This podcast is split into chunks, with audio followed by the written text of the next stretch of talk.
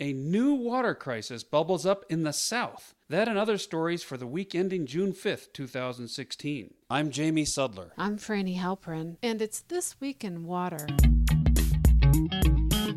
Bottled water has been flying off the shelves in northern Alabama after residents there were warned not to drink or cook with their tap water. The West Morgan East Lawrence Water Authority told its more than 100,000 customers that it had no confidence in its water after detecting elevated levels of the chemicals PFOA and PFOS. The Water Authority took action after the EPA issued an updated health advisory to limit lifetime exposure to the chemicals.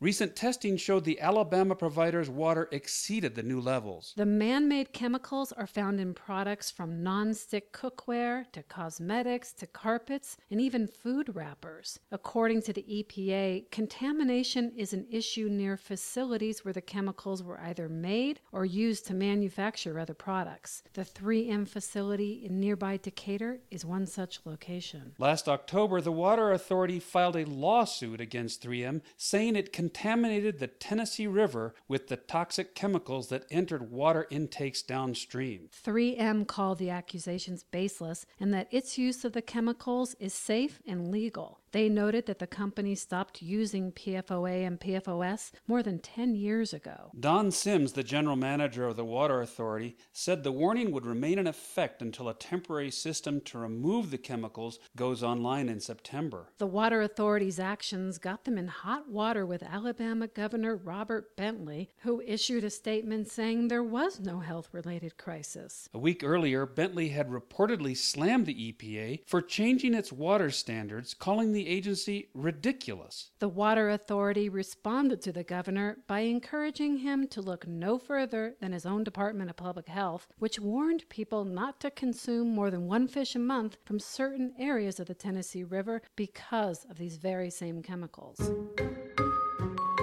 Water departments in at least 33 U.S. cities may be underestimating lead levels in drinking water. This was the conclusion of an investigation by The Guardian. Some of those cities tested for lead in the same way as officials did in Flint, Michigan. Three of those officials have been criminally charged, in part due to those testing methods. One of the testing problems comes from pre flushing taps before water is sampled. Running a faucet for five minutes or more before collection can cause a lead free specimen. Pre flushing occurred in major cities such as Philadelphia, Milwaukee, and Buffalo. Marc Edwards, one of the scientists involved in the Flint crisis, told the paper that some of the water testing in the United States is an outrage, and that if water officials cannot be trusted to protect little kids from lead in drinking water, then who amongst us is safe? All of the cities implicated in the investigation were in the East, the South, or Midwest. Last Friday, a Union Pacific oil train derailed and caught fire close to the Columbia River, about 70 miles east of Portland, Oregon. Four of the cars were burning until early morning Saturday, sending large clouds of thick smoke into the air. The train was traveling from the Bakken oil fields in North Dakota to refineries in Tacoma, Washington. A day after the accident, a light oil sheen could be seen on the Columbia, and crews had placed protective booms in the river in an attempt to contain the spilling but a spokesperson for the EPA told Oregon Live that some had spread outside the booms. Residents of the nearby community of Mosier were told not to shower, use the toilet, or let any water go down their drains. The wreck occurred near the town's sewage treatment plant, which could not operate because of damage from the derailment. The fire chief of the small town told Oregon Public Broadcasting that he thinks shipping oil by train is insane. He said that shareholder value does not outweigh the lives lives and happiness of his community. During the last decade in the U.S. and Canada, 26 oil trains have been involved in either major fires or derailments, according to the Associated Press, the worst of which was in Quebec when 47 people were killed. On Wednesday, the Scottish Parliament passed a motion in support of a total ban on fracking, saying that it was necessary to meet climate change goals and to protect the environment. The vote's not binding on the Scottish government, but the leading party has already said that it supports a moratorium on the controversial drilling method. The energy minister said that the government is deeply skeptical about fracking and that it would not be allowed unless there was clear evidence that it could cause no harm. Fracking has already been banned in Wales, but last month the first fracking permit in England since 2011 was granted close to a national park in Yorkshire. Elsewhere in Europe, France, Bulgaria, Holland, and the Czech Republic have banned the practice, and it is heavily restricted in Germany.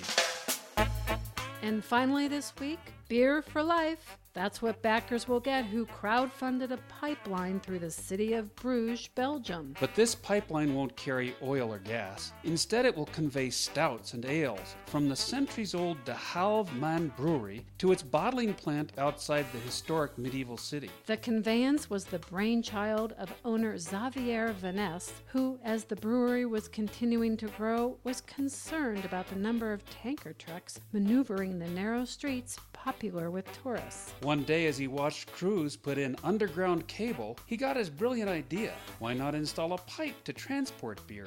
What first seemed like a joke became reality after local beer enthusiasts got on board to fund the project. The pipes will transport over 1,000 gallons of beer every hour from the brewery to the bottling plant some two miles away. For those thinking about breaking into the pipe, you'd probably have to be a bit drunk to try. It's buried deep below ground and made with high density plastic. But then again, the beer is called the Madman of Bruges and tastes so good it might drive some crazy enough to try to tap in.